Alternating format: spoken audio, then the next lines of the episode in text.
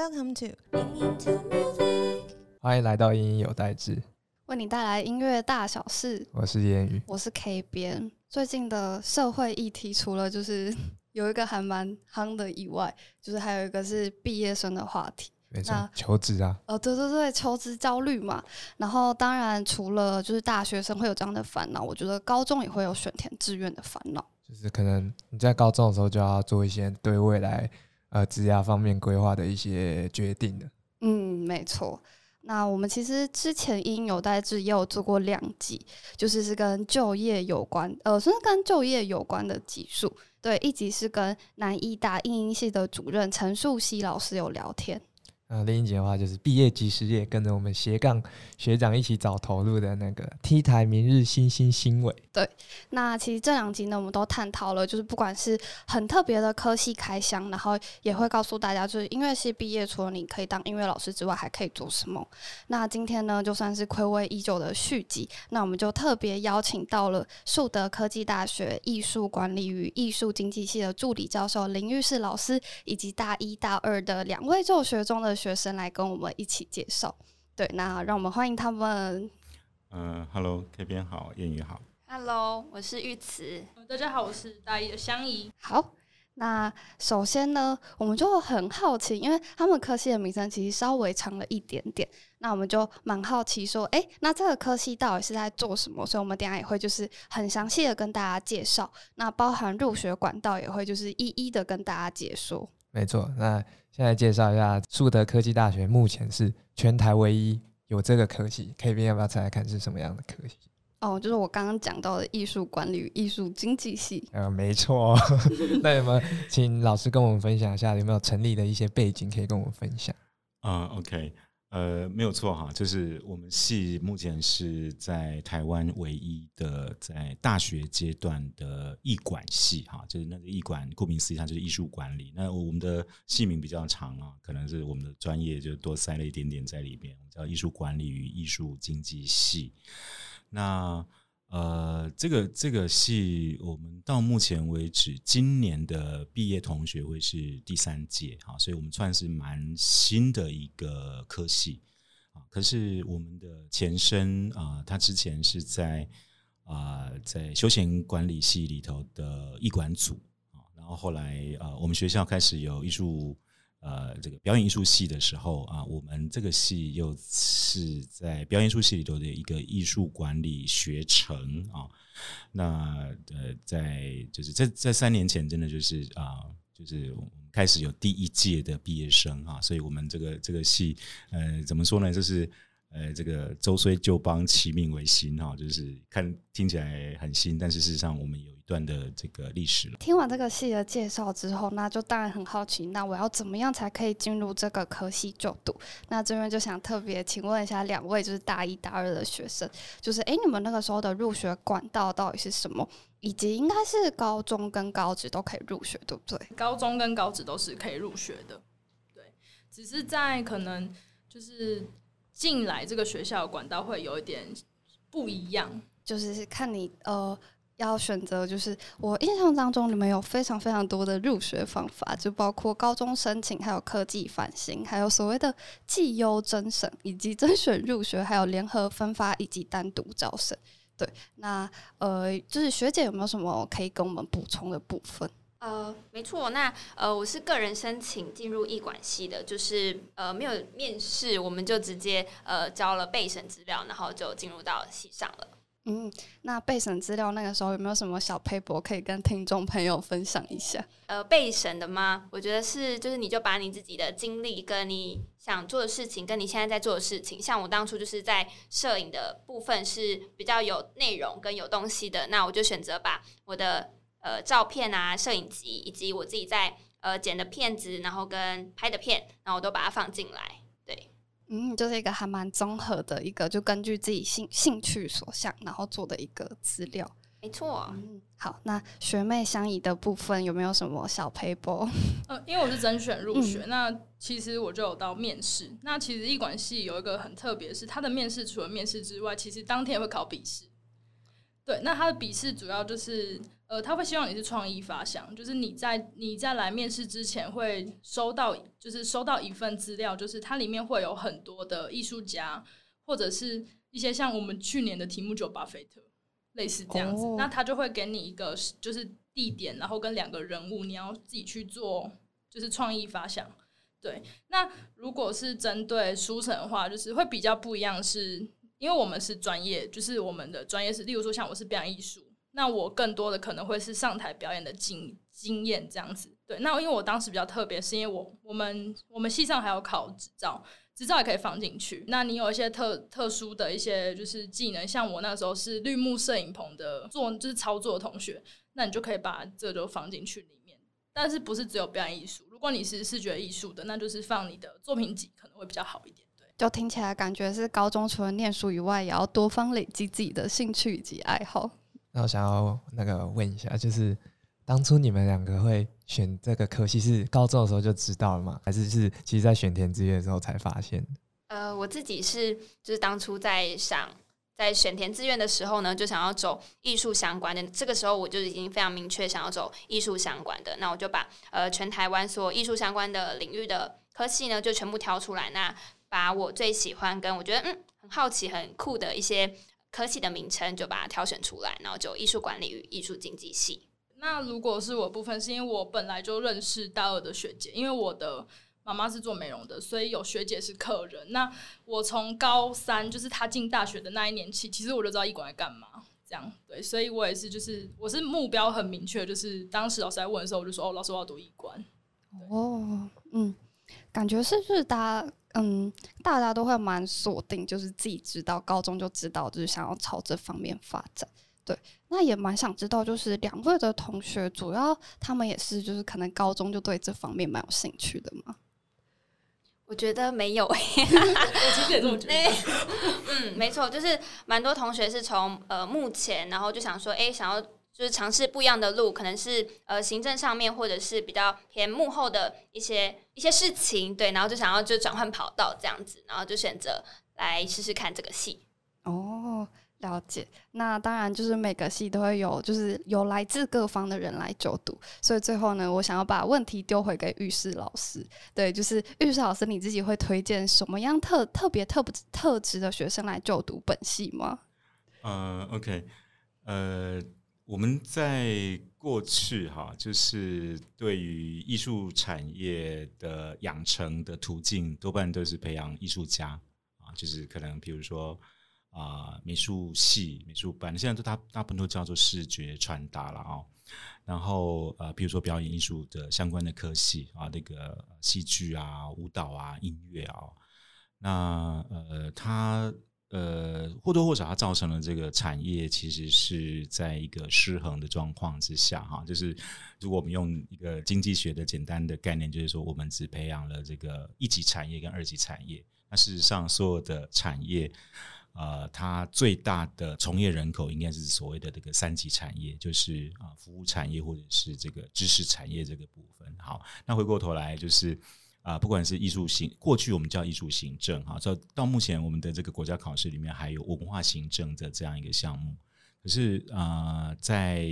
呃二十世纪的最后几呃两个十年到二十一世纪，其实我们大部分都把这个观念啊，就是这个是一个全球的趋势了哈，我们都把它叫做艺术管理啊，意思就是说，哎，这个事情不是只有政府在做而已，它其实是民间可以投入的一个很好的一个一个一个蓝海的这个产业哈。所以回过头来要回答 K 边那个问题哈，其实呃，它本身就是一个产业模式哈，所以我们其实我们收进来的学生有很多，他们在呃在高中职甚至更早的阶段呢，他不一定是艺术科班出身的，可是呢，他觉得。呃，像譬如说，我们到到学校，我们到那个高中时去入班演讲的时候，我们都用一个比较简单的概念，就是说，你如果想要在呃有美感的呃这个工作环境里头，然后你又可以创造出很多很多的产值哈，比如说你可以呃带着艺术艺术家一起做展览，可以带着艺艺术家一起做演出，然后你又有啊、不错的这个收入哈，就好像是这个你们那个丰年的这个郑老师啊，或者是你们这个团队一样。那呃，这个艺术管理系就会是一个很不错的一个啊全新的思维，你可以来这边。那甚至，譬如说我们刚刚讲的这个艺从艺术行政到艺术管理这样的一个概念的的转变，哈，这个已经也也是世界潮流的改变，也是我们国家政策的改变。那来了这边之后，其实我们有个更酷的方向，就是啊，我们学的就是策展啊，从艺术管理呃，甚至就是我们就更啊呃更画龙点睛，就说啊。我我我们呃将来做的事情会跟你们呃之前所看到的这些很厉害的艺术家啊，不管是呃视觉方面的这些创作者，或者是站在舞台上的这些啊这个表演艺术的艺术家，你你会扮演一个跟他们其实是。呃，几乎是同等重要的一个角色哈，你就会成为一个策展人这样子哈。那这个其实会让我们的学生进来之后，他们对于将来的这个质押的想象啊，或者是在学习的这个动机上面，其实会更清楚。好，那呃，适合什么样的人？就是适合听完我们刚刚讲的这段这段话之后，开始对这个产业啊，或者这样的一个质押，其实产生兴趣，或者是好奇，或者是想象力的呃青年学子都。都欢迎加入我们的行列。呃，那艺术管理与艺术呃经济系有没有什么比较特别的课程，跟其他 学校不一样？OK，比如说像策展，其实就是个还蛮蛮特殊的课程啊。那简单的来说，我们在我们艺管系哈，就是我们还是习惯都称艺管系了哈，就是每次要按正式的说，就是艺术管理、艺术经济系，这个都让老师来伤脑筋就好。学生他们一就是习惯都称艺管系。那我们艺管系其实会有三个大的这个呃课程的领域哈，一个就是还是关于呃艺术跟文化的专业知识啊，可是这个时候他们学的呃方向就会跟啊，譬如说刚刚相宜的这个表演艺术科的那个方向是不太一样啊，那个时候他可能是他必须成为一个表演者。那我们现在在大学这个阶段，就是其实是回到知识的这个这个这个层次哈。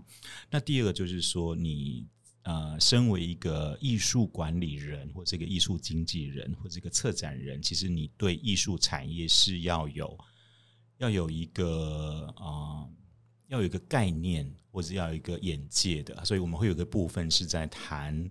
啊，艺术产业的内容是什么啊？它它大概包括哪些部分？那这个时候我们就会啊，按照这个视觉艺术产业啦、表演艺术产业还有文创产业三大领域。去带他们去做认识，那啊，这个时候通常呃，学生们他们自己就会去选择呃他所感兴趣的领域。有些人他本身就是呃这个表演底的啊，他就是很喜欢待在剧场里头。那有些人他就是觉得他就是那种啊那种画廊底的，或者是美术馆底，他就是很喜欢这种呃展览展览的这种这种场合。那有些人他就是很喜欢做设计，他可能就是。会往文创产业那边去去发展。好，那这个部这个部分就是我们跟我们谈到的这个关于产业的这个知识。那第三个部分其实呃比较重要就比较特殊的就是呃我们关于产业的啊专业服务技能啊，这个就是譬如说跟我们的艺术经济相关的啊，那他们要学这个财务管理，然后他们要学。呃，这个产业模式、商业模式啊，那呃，甚至也要学法律的问题，这样子啊，那是属于这个管理模式。所以，呃，我们其实我们系也非常非常适合本来是学商管类群的来啊。那呃，因为你你如果是商管类群为你的专长的话，其实你去管理哪一个产业，本来都应该是无往而不利。那更何况是。这么美、这么有趣的这个艺术产业，好，那也蛮想要再知道，就是那假如我真的去就读，就是艺术管理与艺术经济系，那我玉士老师主要是教哪几门课程呢？呃，我我的这个求学经历比较特殊哈，就是我其实我在高中跟他们一样的时候，我是自然组，然后但是我后来转社会组，所以我台大的时候念的是法律系啊，然后呃，可是我跟刚刚那个。这两位一样，就是我从小就想想走跟译文有关的哈，那可是可是就是讲起来就是时代的眼泪了，因为我们那个时候是联考的时代啊，就是考试的分数决定我们去念什么什么科系，而且通常是呃爸爸妈妈帮我们决定念什么科系哈，所以我就我就非常乖的去念了这个法律系啊。那呃，可是我在大学毕业之后啊，那时候我们男生还要服兵役嘛，然后服完兵役，其实我就马上到法国念美学。啊，因为呃，我我是念法律的，所以我是可以去呃这个巴黎大学的哲学系啊申请入学，而且那时候啊、我我我拿呃台大的这个成绩单跟毕业证书，那那个巴黎大学就收我念呃他们的博士候选人班啊。那呃我后来就是以这个这方面的哲学跟美学的专长，我回台湾之后就从事了二十年的呃艺术策展人跟跟这个艺术评论人的这个专业工作哈，所以我在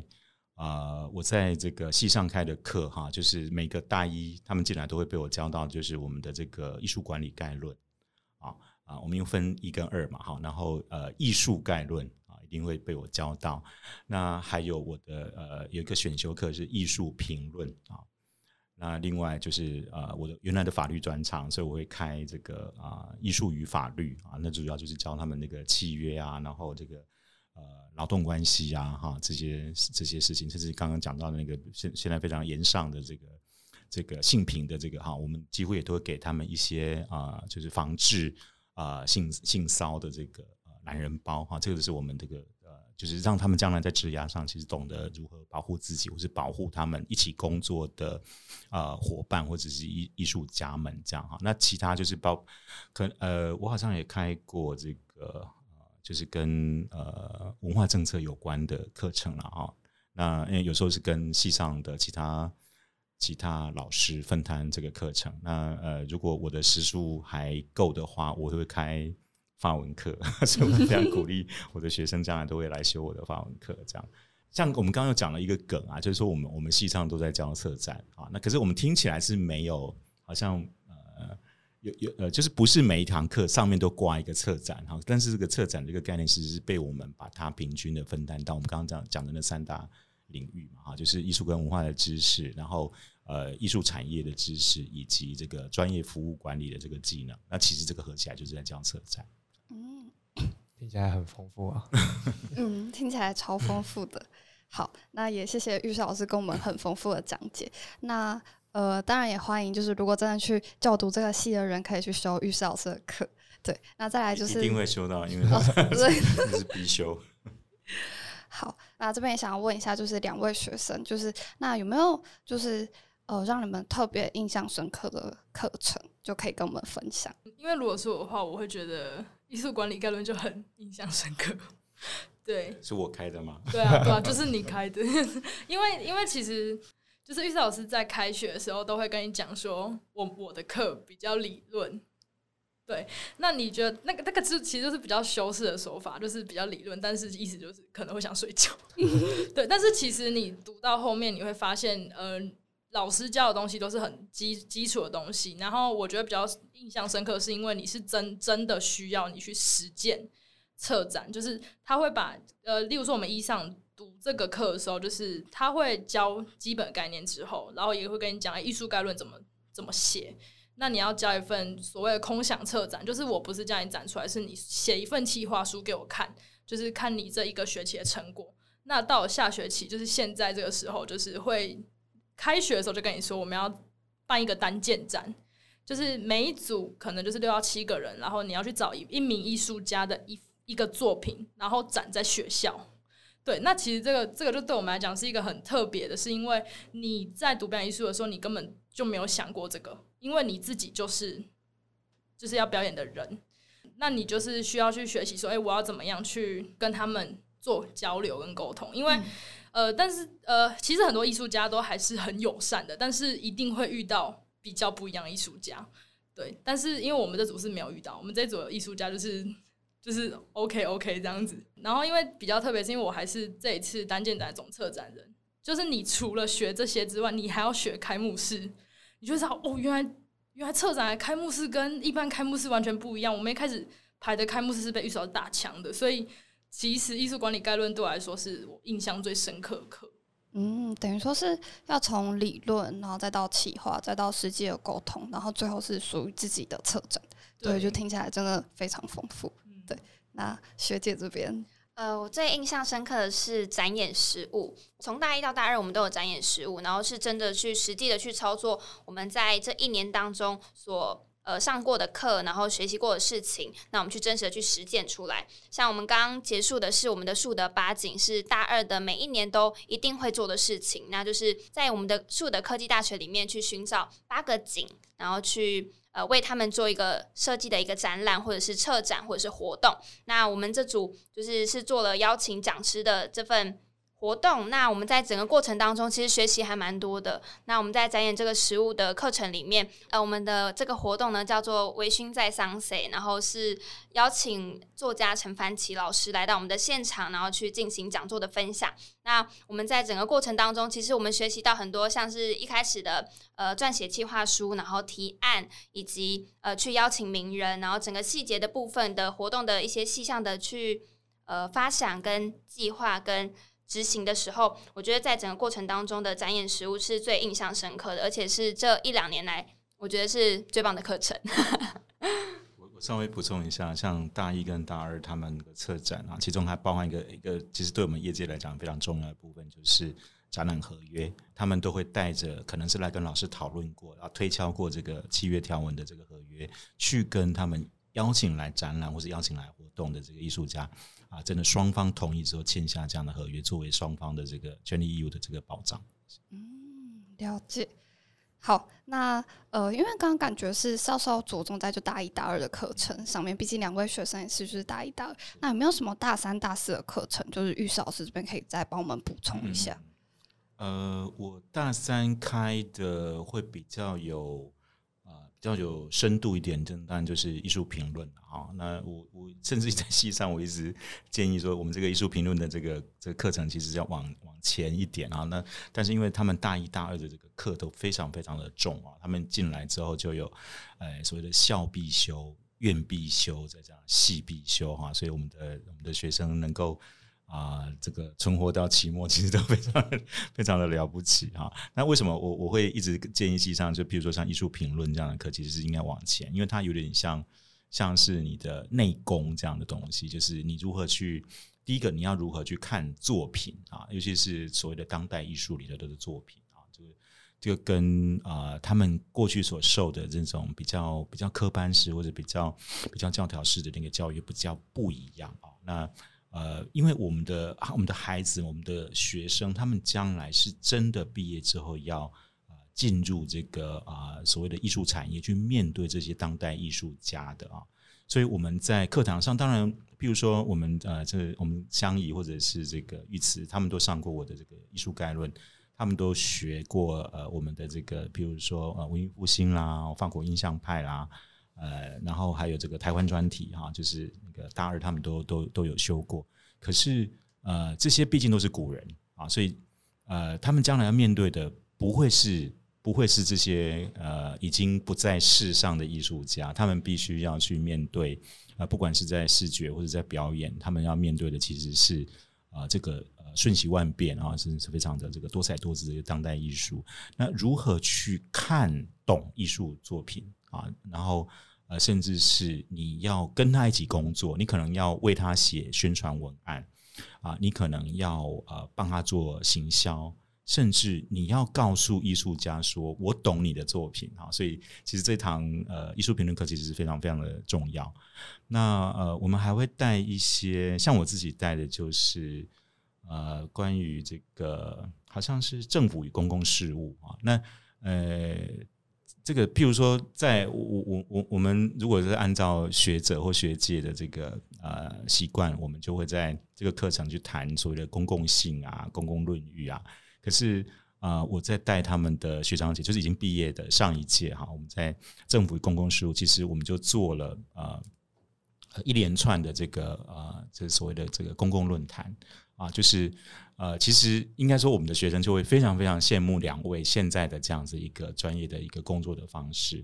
啊，因为那个时候大家记得，那个是疫情最呃盛嚣尘上的时候，所以我们很多的课程其实都用 Google Meet 做呃网络的教学。那我们就是趁那个时候，让每个每个学生他在呃学期中，他必须要认认领一次到两次的这个啊论坛的题目。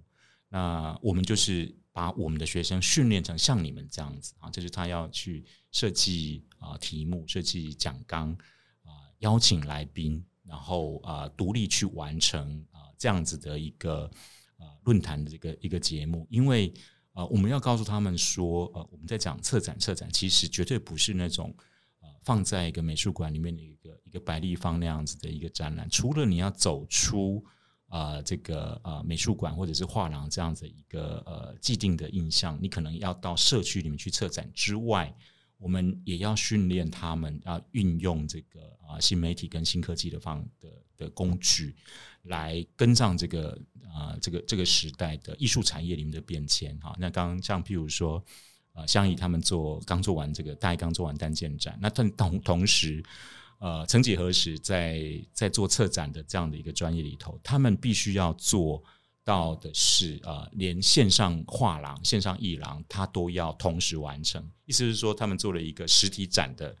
呃，这个单件展，在我们的这个系上的自自己的一的的呃那个展览空间里头，那那个专业展场里头，那同时，它其实在云端有另外一个是线上的艺廊。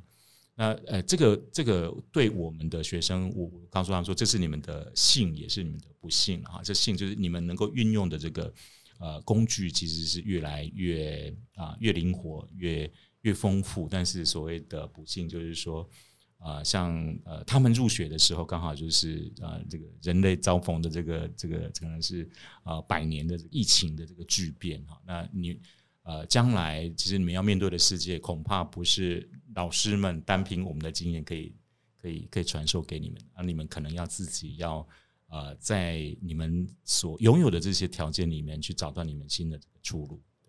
不过讲到大三、大四，除了有老师很重要的课之外，最重要的是大三、大四也是很多大学生开始会有一些校外实习的机会。是是是。那呃，树德科大在这边有没有什么呃资源呐，可以提供给学生？OK，好。呃，我们我们系上的这个实习哈，都是在大三下学期。那我们的实习的时数其实还蛮长的，所以我们几乎是大三的学生，他们在下学期都不在系上。那呃，他们会呃依照他们所感兴趣的，像我们刚刚在这个路上，我也在问那个大二的鱼慈，他将来要去哪里实习？那因为他们已经看到学长姐们他们在大三下的时候一定会去实习，所以他们其实也都提早去想。啊，譬如说，我们刚刚讲的就是啊，你对视觉艺术比较有概念、比较有兴趣的，可能就会到呃跟视觉艺术相关的场馆哈，美术馆啊、画廊啊，或者是呃呃艺术村啊这样子的这个场域啊，那他们可能就要先探听啊，就是如何去呃，就是记住他们的履历去申请这个实习的机会啊。那啊，表演艺术类的跟这个文创产业类的。是也是如此，那呃，因为教育部对于大学的这个实习，这个其实是非常非常的重视哈，甚至啊，可能可能我自己也是呃，曾经是法律专业了哈，所以我对这个会比较呃比较比较呃不厌其烦的提醒哈，其实教育部他们对于这个呃大学的这个实习，他们呃其实教育部都已经有规划好了呃他们的这个啊去。呃，这个不管是承揽或者是雇佣，他们有一个定型化的这个实习契约哈。那这个是呃，也让呃我们的企业其实呃他们在能够禁用这些呃将来的社会新鲜人的时候，更注意到他们那个权益的保障之外啊啊，同时也会是我们的校方或者是系方去注意说。呃，他们去实习的那个、那个啊，那个企业或者是那个场馆或者那个那个环境，是不是呃合乎规定的啊？我们的我们的孩子们是不是真的会在那边受到呃至少是法律的保障啊？那这个这个其实我们都还蛮蛮重视的。啊，我我我觉得能够讲一下，就是我们的学生通常大三实习完，大四再回来。就让我们感觉非常非常不一样，好像就转眼登短廊那种感觉哈，因为他们知道，呃，之前在呃大一大二所受的这些这些呃科班的训练啦，或者跟他们的那个实作的经验，呃，真的到业界去啊，呃，真的应用过之后，那个那个感觉是怎么样？那通常大四回来就是更更成熟、更认真，甚至说他们会想的更更啊更周延一点，这样。嗯，了解。那也想顺便知道说，那像是譬如说故宫啊，或是高美馆，就是等知名的场馆，或者是一些经纪公司，也是学生可能会前往实习的地方。哦，嗯，像呃故宫跟呃譬如说国美、北美呃过去几年啊，我们都有学生啊、呃曾经投递这个呃实习的这个履历啊、但是我知道就是啊、他可能的那个提供的实习的这个职务是有限的。那呃，我我有一个很不错的学生，他现在已经是北艺的艺管所的学生了啊。那他我记得他当时就跟我说，呃，他要去投呃那个国美，就是台中的这个国立美术馆的这个实习机会，但是事实上是没有被接受的哈。因为我我没有讲他的名字，所以不算捞亏了哈。但是呃，这个玉子他们的上一届的这个学长就有在高美馆实习的啊。那那其他就是除了这种公立的场馆之外啊、到这个就是民间的这种啊，比如说策展公司啊、计划公司啊，这个实习的也非常非常的多。那我好奇想问一下，那像这样的实习是有学分的吗？因为像有些学校可能你的实习就是你自己找的，可是可能就不太不会有学分。哦，我们有有呃，他们这一堂课好像就叫实习，哎，就是是是有分数的啊，不但不但有分数，也是有薪水的。好，但我觉得目前听到这边会觉得，就是呃，老师他们的戏真的非常非常的全面，就是有理论也有实、嗯实物的操作。对，然后就是包含就呃，其实学生最关心的就业面向也都有照顾到，然后甚至是有没有合法，有没有受到良好照顾，就是老师们也都会很关心。对，嗯，真的很棒。好，那接下来呢，就是我们也要针对就是未来的出路，再做更进一步的一些些询问。对，那首先我的问题可能会比较就是残酷一点点，因为其实像是艺术行政或是文创产业，其实就是有嗯，最近几年就是会有些文章可能讨论说，就是产业普遍蛮低薪的现况。对，那不知道就是玉师老师这边是怎么样看待这个现况，以及就是疫情前后有没有呃什么明显的转变？是是，嗯呃，我我想任何产业都呃都几乎是类似一个金字塔的结构了啊，就是说如果你是啊、呃基层的受薪阶级，那他的收入大概就会落在我们一般的啊、就是其他产业的，就是平均的那个薪资水准之中了啊。呃，可是像呃我们的这个艺术产业里头，其实譬如说我们过去所知道的啊、高呃高所得的，譬如说在在视觉产业里头啊、高所得的就是那些啊、非常受欢迎啊作品非常啊、成功的呃艺术家啊，他的贩售作品的这个所得哈、他的作品被收藏啊。呃，他就会有比较好的收入哈，所以可见哈，在这个产业里头，它并不是全部都是啊所谓的这种中低薪。好，那我们就要来回答一个很关键的问题了。那我们的艺术管理专业的人，他在这个艺术产业里面，他能够啊、呃获得的这个呃正常的那个那个薪、呃所得是所呃就是从何而来哈？就是我们刚刚讲，他可能可以扮演呃这样子的这个呃艺术家的。呃，这个可能是他的策展团队或者他的经纪团队里头的一员，他可能是属于一个公司啊。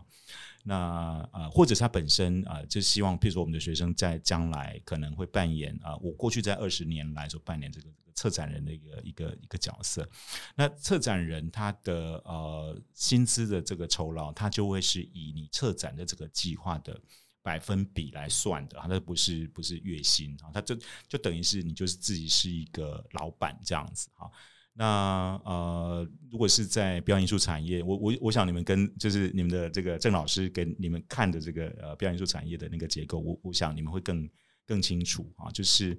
呃，如果你当然就是说，因为呃这个在一个行业里面的这个薪资所得，其实跟你的这个增能的幅度其实是息息相关的啊。你的专业度越高，你的呃你的工作越难被其他人所取代啊，那你当然就会有比较比较高的收入啊。那尤其是当呃过去我们所认为的艺术是艺术产业是一个是一个冷产业啊，那我们现在变成是一个热产业。其实你可以在上面增加更多的这种增值的计划，比如说你可以有呃很多的呃 IP 授权啊。你很多的这种啊、主动的这个策展啊，或者是呃甚至是呃代言啊，或者是这种增值的这个服务，它其实会产生更多更多的呃所得啊。那这个其实呃我我们恐怕在大学四年能够培养跟跟教授给学生的，可能是从帮他们从基础到中阶的这个水准啊。那将来他们如果要能够更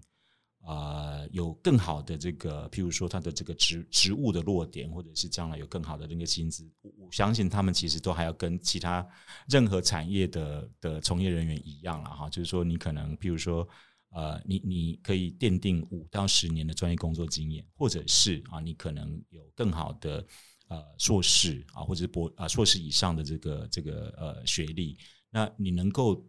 在这个产业结构里面所能够扮演的这个。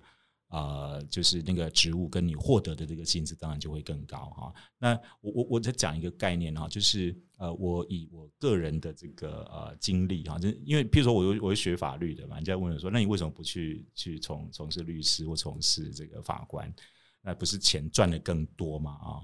那呃，这个这个问题就是呃，几乎我我大学毕业几年，我就被我就被问了几年了哈。那事实上，呃，在当然，一方面是因为呃，像我们在艺术产业里头，我相信你们也一样，就是其实对艺术是有这个热爱。我觉得我们的生活品质里面没有艺术，我们是我们是没有办法呼吸的啊。那这个其实就已经呃，可能比所谓的这个呃货币价值啊，这个文化价值可能就是比货币价值更更有 power 的地方是在这里。那另外呢，就是呃，我们所谈到的这个艺术产业，其实在台湾它正是一个。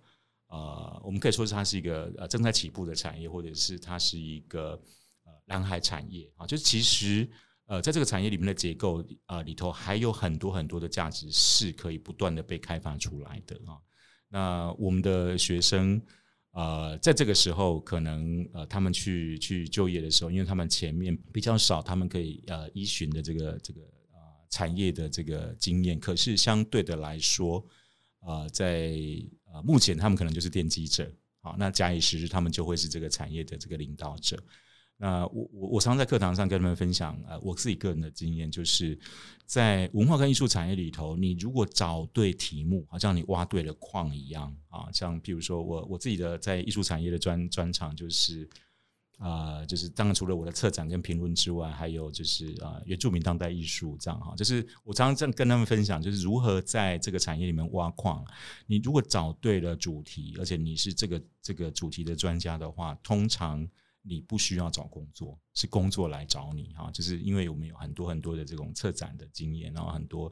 啊这个呃艺术产业里面的这个价值流通的经验，它其实就会呃需要。啊，像我们这样的工作人员哈，就像我们的学生将来要去扮演一个角色，他必须在里头，他有这个啊，就是一席之地。那呃，这个这个呃，我我相信我们这个社会的结构也不断的在转变哈，我们的这个产业结构也不断的在转变。那将来啊，像我我记得我在二十年前，我我刚回来台湾的时候，我们讲策展人，大家都不太理解什么叫策展人。可是我相信你们现在可能到到街街上，就是满街都是策展人。这个这个的确是。啊，整个产业的结构的改变，那将来对呃我们的学生，还有呃可能对我们这个系或对这个产业有兴趣的呃这个青年学子来讲，这个这个未来对他们来讲是比当时的我们其实更有利的。了解。不过像老师刚刚提到，啊老师是原本读法律嘛，可是现在比较在从事译文方面。那像读了译馆之后的学生，未来也有可能会面临到。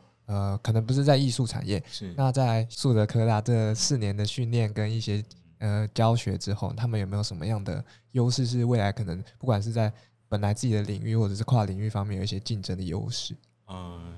这个就好像最近很红的那个哈，就是我们在这个这个园子里面，我们埋下怎么样的种子，然后他们要怎么样去挖，那可能跟。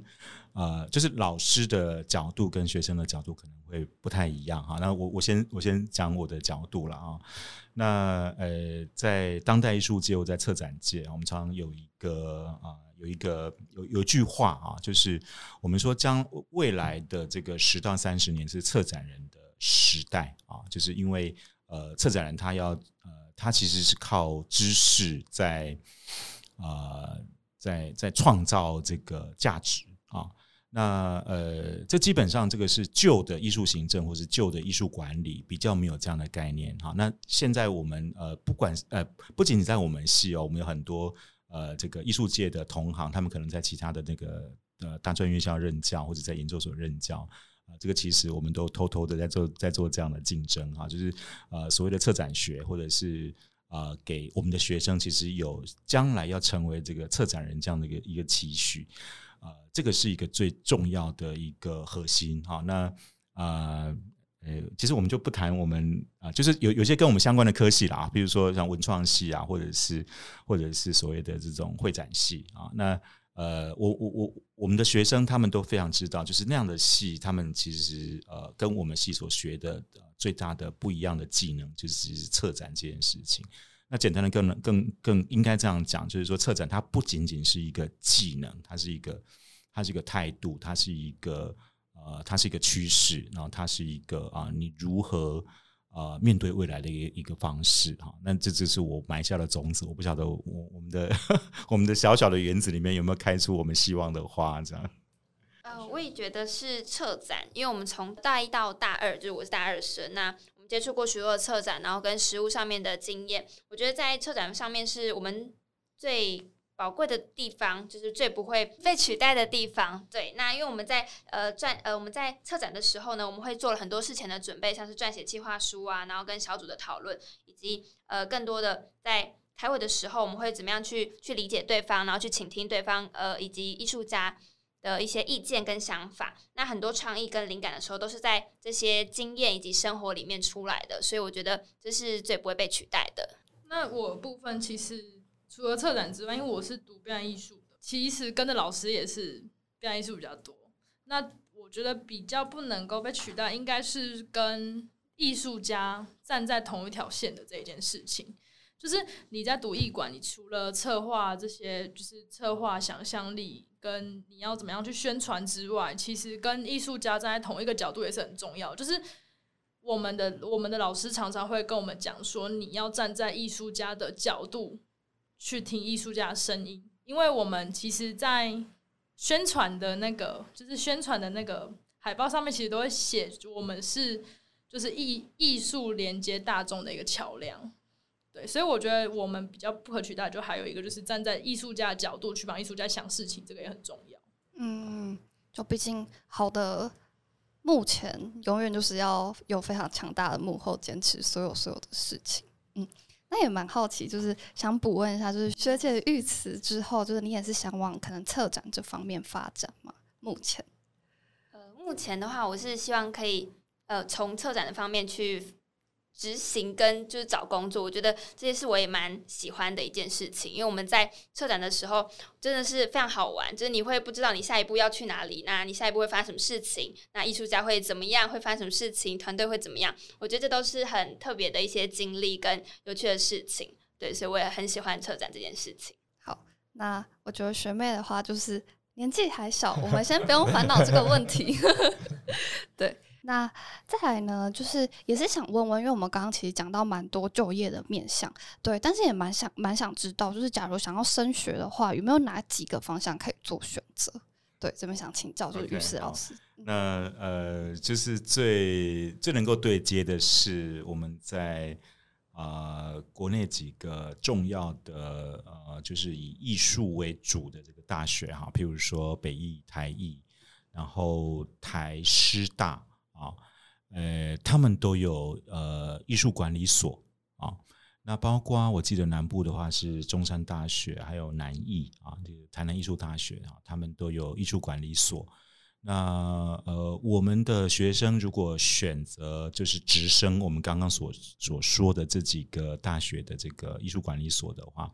他们就会比较就是怎么讲，就是在学术上他就要更。啊，进入这个所谓艺术，我们把它称之为艺术管理学了啊。那艺术管理学当然不是只有一个学门，它是一个综合的这个这个学门。那我们的学生啊，虽然我们是在科技大学这个体系，可是我们过去的这个学生也有啊不少是是透过这样的方式啊继续进入研究所深造。那如果啊，如果是对策展比较感兴趣，可是又不不是。不想去读那些啊很很艰涩的这个啊啊这个学问啊，那呃在在高雄啊，高雄的这个高师大的这个跨艺所啊，这是我们的呃我们的学生也非常非常欢迎的一个科系啊，因为他们基本上也是在啊也是在教策展啊，所以我们的学生去到那边，他就更多更啊更活泼的这个啊学习的机会，跟啊一展他们的这个啊这个策展理念的。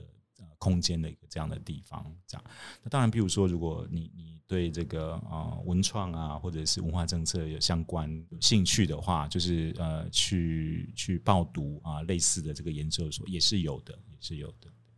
感觉就是也是多方面都都可以去升学，做一个管道。呃，如果我们谈的是学以致用的话，哈，可能是可能是在跟艺术管理，还有跟策展，还有跟文化。文化政策、文化行政相关的这些呃研究所，他们会得到更好的延伸。嗯，好，了解。那最后就是很开心，这次可以邀请到就是树德科大艺术管理与艺术经济系的三位，对，来到这边，而且他们很辛苦，他们从高雄 坐高铁来。那最后呢，就是也想要请就是三位可能分别讲讲，就是嗯。不能说是宣传语，但是有没有什么一些呃可能优点可以分享给我们的听众，就是吸引他们就是就读本校？OK，好，那个我们就我就不能免俗要讲说选选择树德一举数德。好，这个是我们学校的很喜欢用的一个招生的 slogan。好，那另外就是当然大家如果听完了这一集的节目之后，也发现说，哎，我们啊艺管系其实是现在在台湾的这个大学的教育体系里面还蛮特殊的一个。啊，一个科系哈，然后呃，我只是想说，就是来我们系上的学生都会觉得蛮好玩的，蛮好玩的哈。就是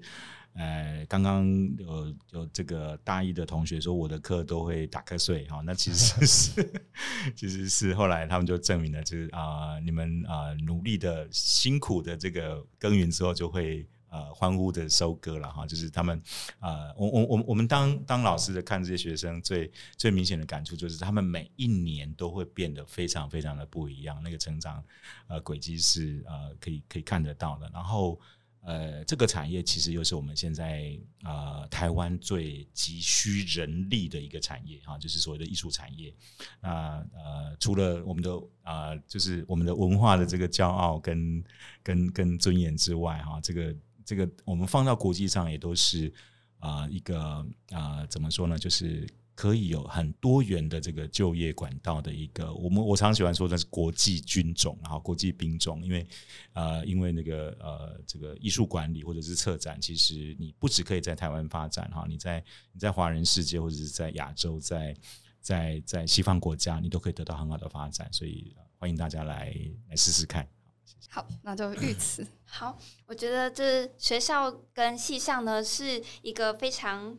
跟其他学校，我觉得是相较比较自由，以及鼓励大家去多尝试各种呃机会啊，或者是各种没有做过的事情。对我觉得在这个系上，我觉得很常会去思考，哎，自己是谁呢？为什么会在这里？那自己有比以前更好吗？就是很哲学的一些的一些问题。对我觉得我很喜欢，就是学校会让我有这种思想跟想法去学习，那自己也可以很多的去尝试更多不一样的东西。应该都是真心的哈，